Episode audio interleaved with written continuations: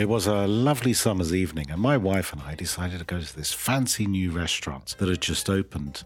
This was around 1995. Now, I actually knew the husband of the owner. He was a Capital radio DJ and regularly frequented my restaurant.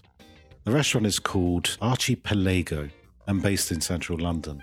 The restaurant was fascinating. You really felt as if you'd entered a riot of anthropological artifacts, which could quite easily come out of an Indiana Jones movie. Now, being that I was a sort of friend of the owner, she decided to present us with a taster menu, so I had absolutely no idea what we were going to eat. Now, I, I think taster menus are a brilliant way to actually learn about the menu, so I was thrilled by this.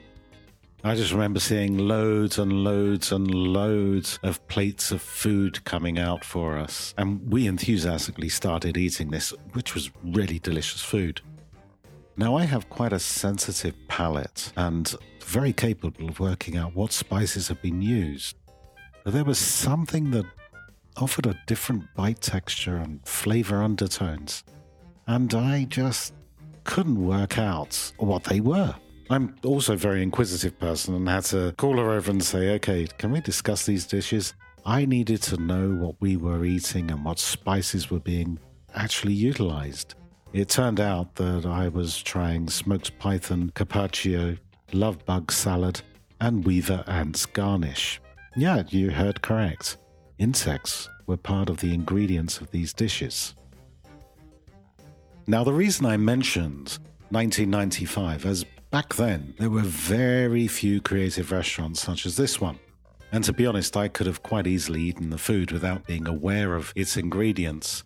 But as I gave it more thought, I could see that this meal was a monumental twist in effective food marketing, and without a doubt, a very creative approach in grabbing our attention and their potential clients' attention, which in turn it encouraged us to try new things and probably dishes that we would never actually think of trying. Now, the reason behind this anecdotal story is that we should constantly be aware of what we eat and maybe embrace new cuisines with an open mind and discerning palate, as you never know what delicious morsel might be sitting on your plate, even if the ingredients are a little suspect. And of course, if you find yourself lost for a bite to eat in central London, well, why not hop along to Archipelago and have some pan fried chermoula spiced crickets. Now, that little story brings us nicely into the realms of marketing. And let's examine some of the most divisive and provocative food advertising efforts that have caught our attention. Shall we start?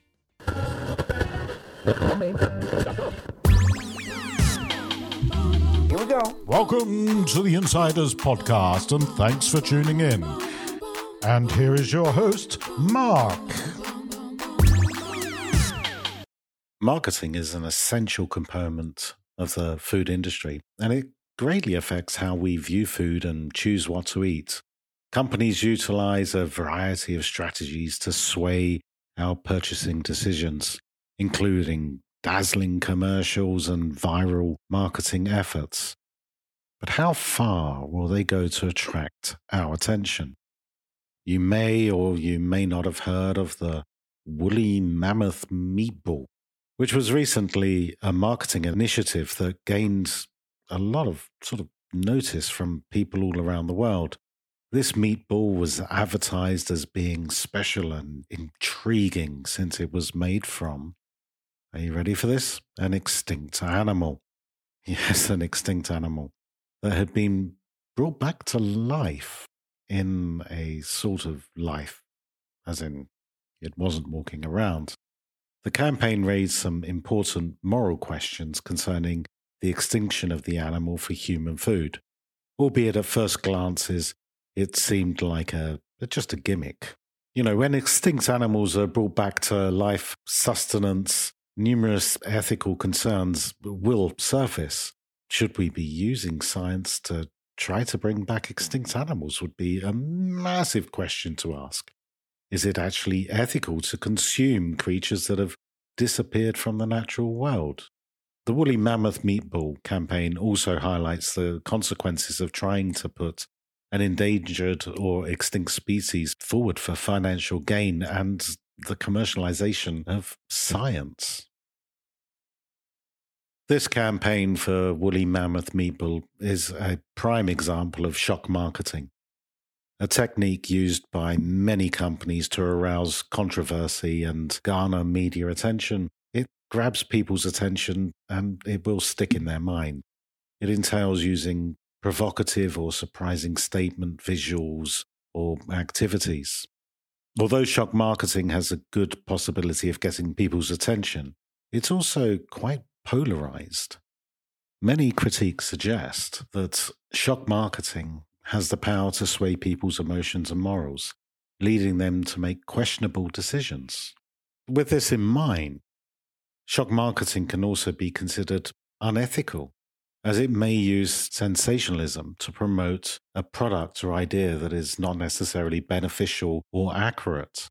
Interestingly, a few years before 1985, there was a major arts exhibition in London that pretty much changed the face of contemporary art and introduced us to the likes of Damien Hirst with his shark suspended in formaldehyde, to Tracey Emin's tent titled Everyone I Have Ever Slept With, and Marcus Harvey's depiction of child killer Myra Hindley. This luridness collection of art came under the exhibition title of Sensation.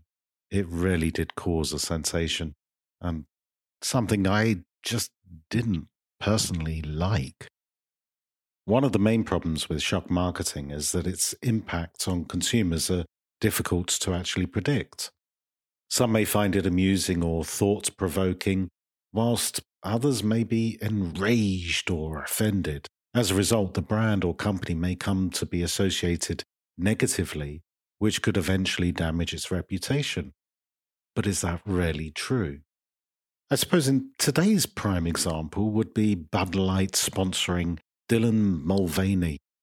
And he's uh, she's a transgender activist. This has caused tremendous uproar as the customers don't associate themselves with Dylan. However, if we think about it, does Bud Light care or are they using this as shock marketing for later effect? You know, once the noise has blown away, saying that I've tried Bud Light and that was actually a shock enough for me to not drink it again. So we can see, you know, shock marketing also has the drawback of detracting from the actual message of all products being marketed. The frightening aspect of the marketing effort draws attention away from the advantages and attributes of the product itself. Confusion and, say, misconceptions may emerge from a lack of comprehension of the true meaning of the product or message. Nevertheless, it's equally crucial to keep in mind that shock marketing has its benefits, as we mentioned with Bud Light.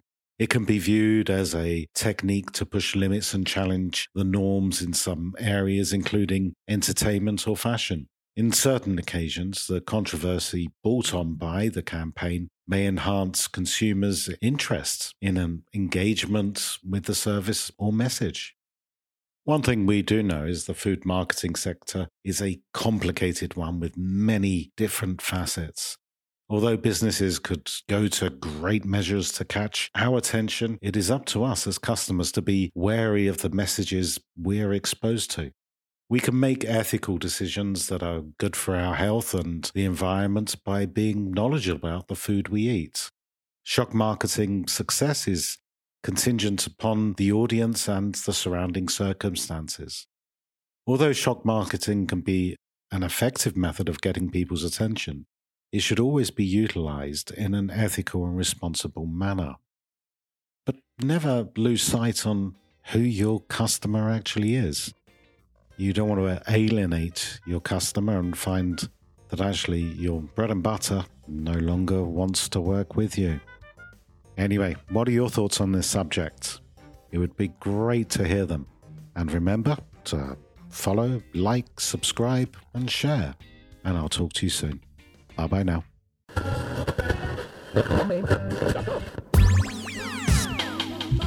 Here we go. Thanks for listening to the Insiders Podcast. And remember to like and subscribe for further updates.